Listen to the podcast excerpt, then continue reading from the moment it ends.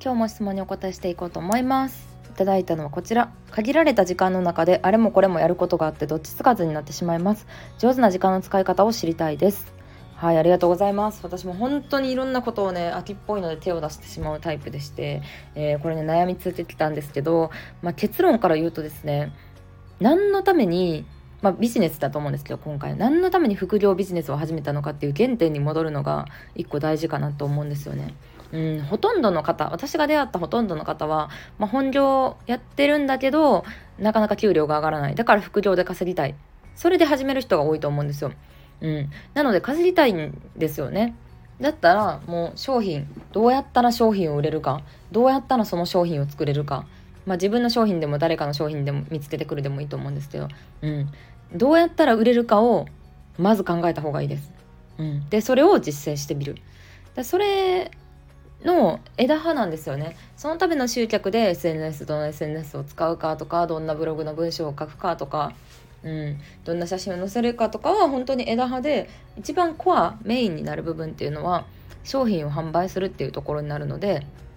どうやったら売れるか、どの市場、どのマーケットだったら自分の商品に需要があるか、うん、もしくは商品作りっていうのに一番時間を、時間とお金を使うべきかなと思います。はい、なので私の場合だったらこうビジネスをこれからやっていきたいっていう女性に向けてのオンライン講座だったりとかコンテンツを販売してるんですけど、うーんまあ商品作りますよね。でどういう売り方をしたらいいかなっていうのを考えて、でそこそで実際にも買ってくれたお客さんの声とか感想を聞いたりして、あ、じゃあこういうお客さんはこのオンライン講座を買ったら結果が出やすいなっていうのが分かったら、じゃあこういうお客さんを集めたら、まあ、クレームも来ないし結果も出るなっていうのが分かったら、それを エスエヌエス 発信とかに反映させていくというイメージになります。うん、なのでね、あの、うん、エスエヌエス